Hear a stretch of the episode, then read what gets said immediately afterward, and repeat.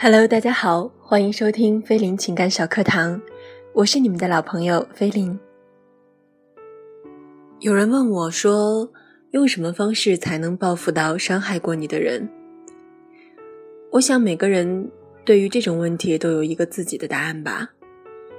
那么今天呢，就给大家分享这样一个故事，看是不是也能够引起你的共鸣。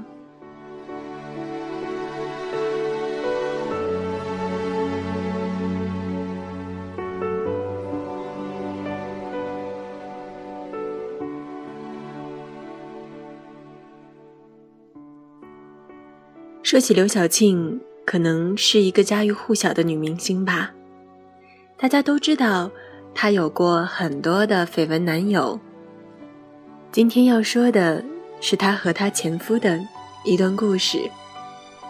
最近呢，刘晓庆和她的前夫陈国军两个人在制作一档电视节目的时候，在现场见了面。陈国军含泪回忆起当年两个人在一起生活的细节，表示出当时在离婚以后。出的那本书完全都是一时冲动，并就书中的内容向刘晓庆道歉。其实用一时冲动是解释不了他的所作所为的。当年陈国军和刘晓庆离婚之后，他出了一本书，叫做《我和刘晓庆不得不说的故事》，大爆两个人之间的内幕秘闻，细节很是火爆。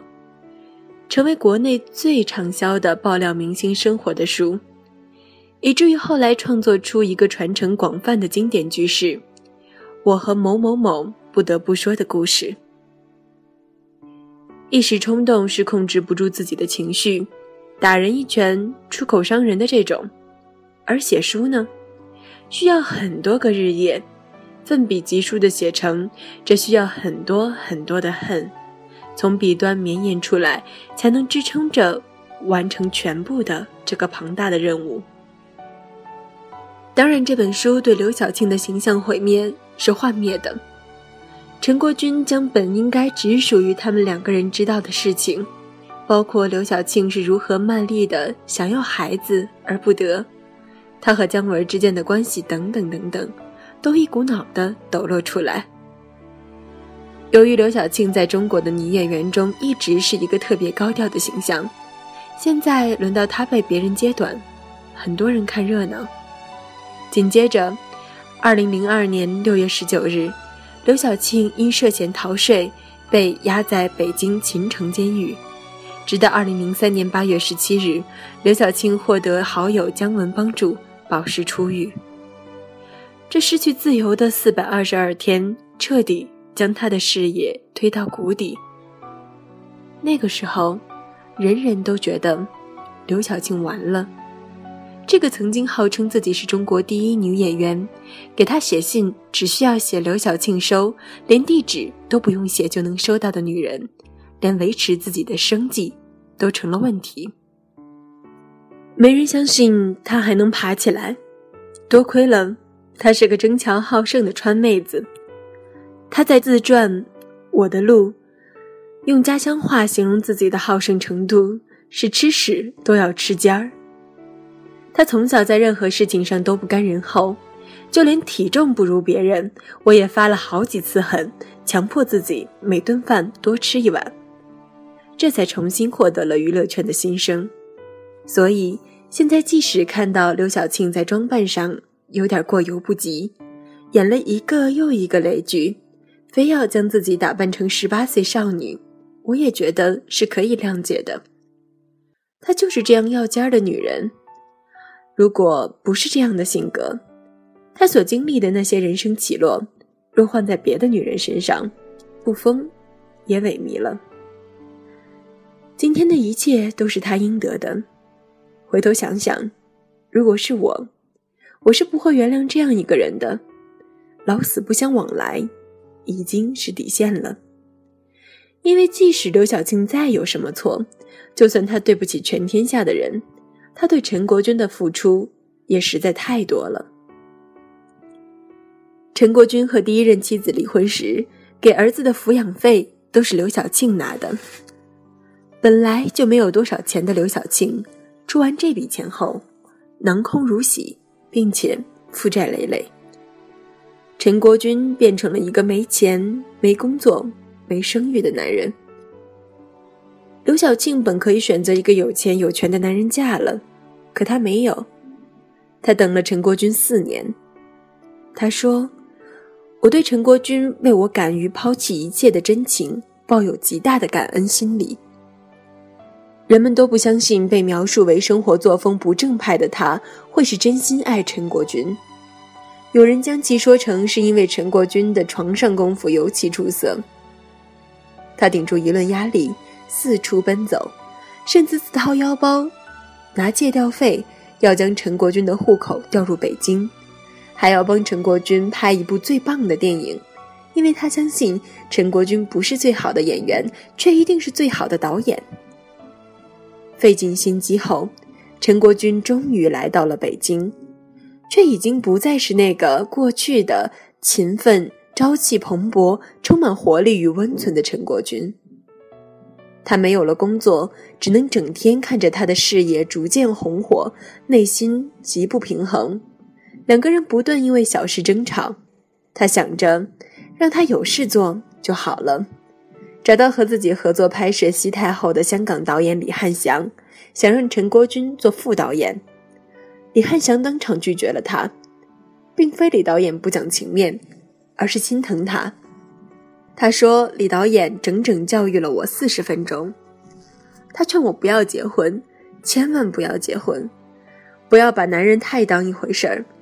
你现在是一叶障目，觉得他就是你的天地，过一段时间不好了。”再回过去看，就会懊悔，发现那个人其实并不值一提。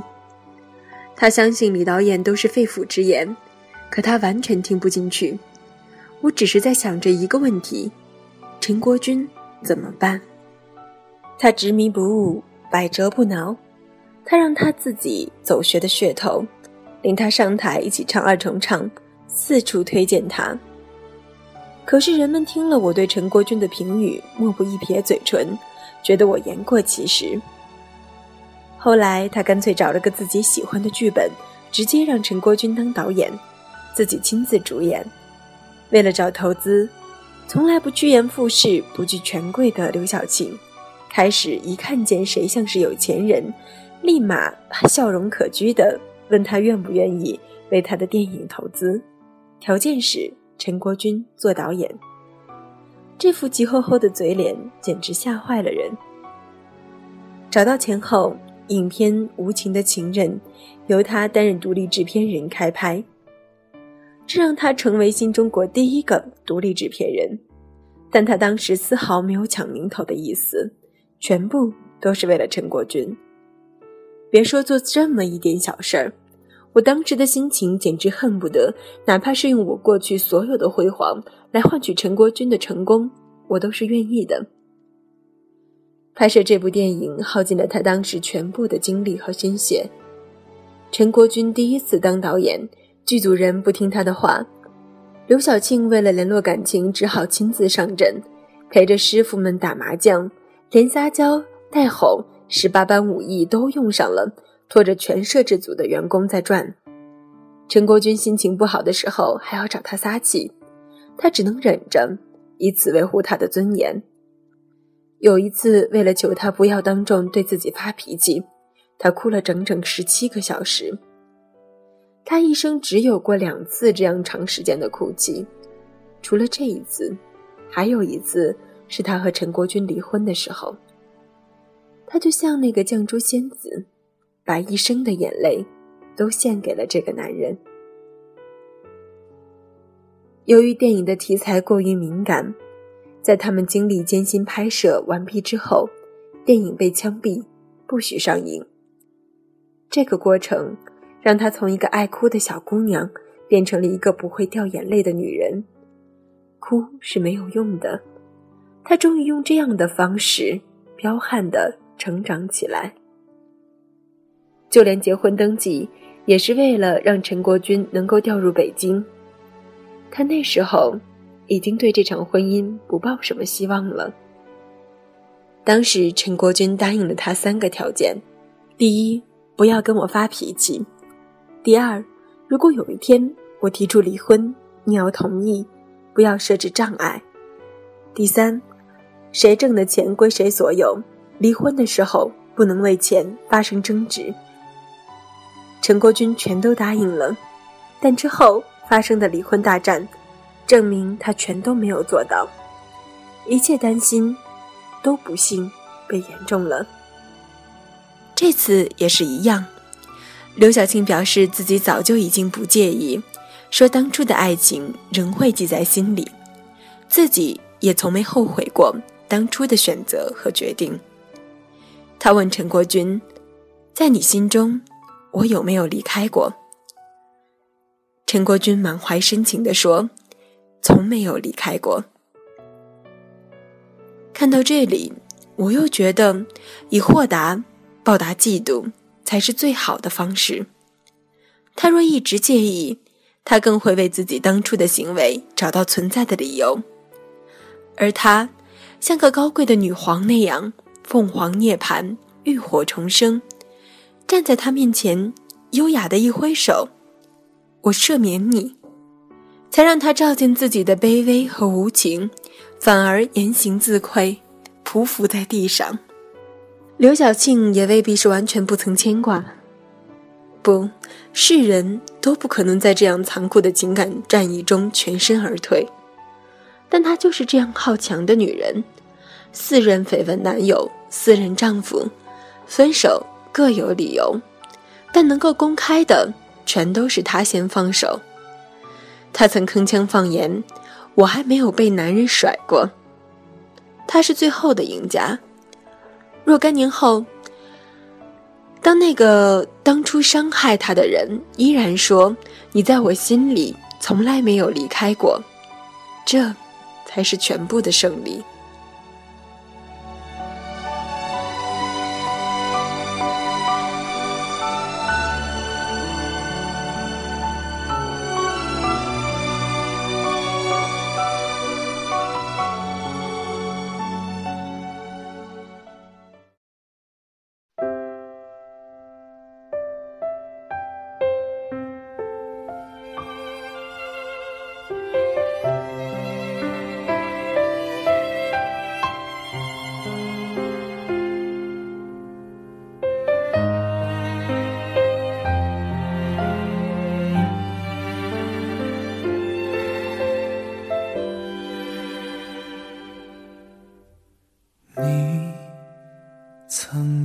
问我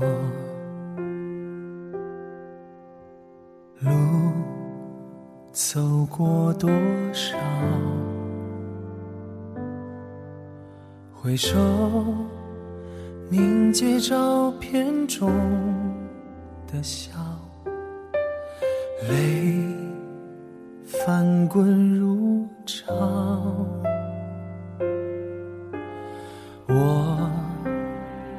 不善言表。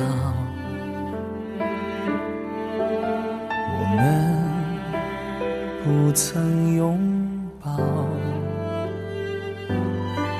这些年忘却的歌，泛白的发，渐渐唤起最深处的心跳。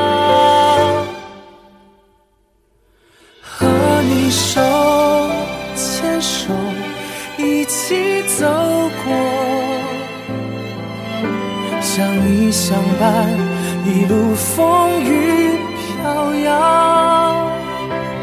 握住你的手，多少岁月不寂寞，爱在心底温暖，暮暮朝朝。和你手牵手，一起走过。有你有我，一生不忘承诺。这世界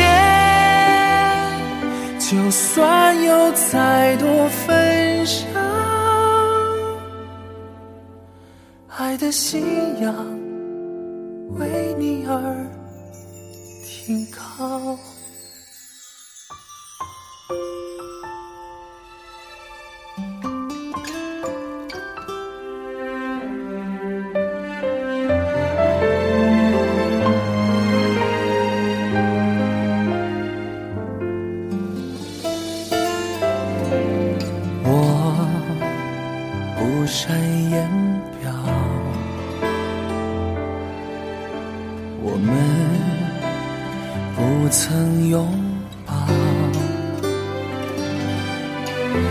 些年忘却的歌，泛白的发，渐渐唤起最深处的心跳。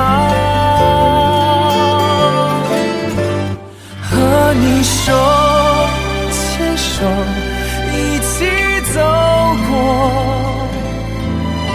相依相伴，一路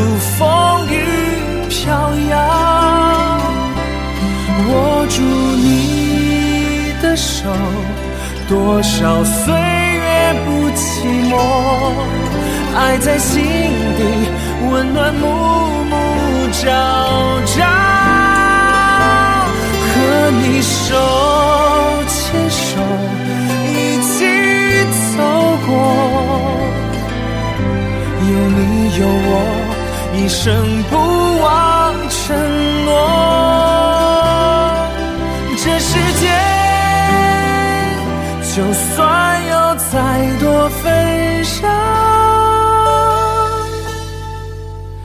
的信仰为你而停靠，爱的信仰。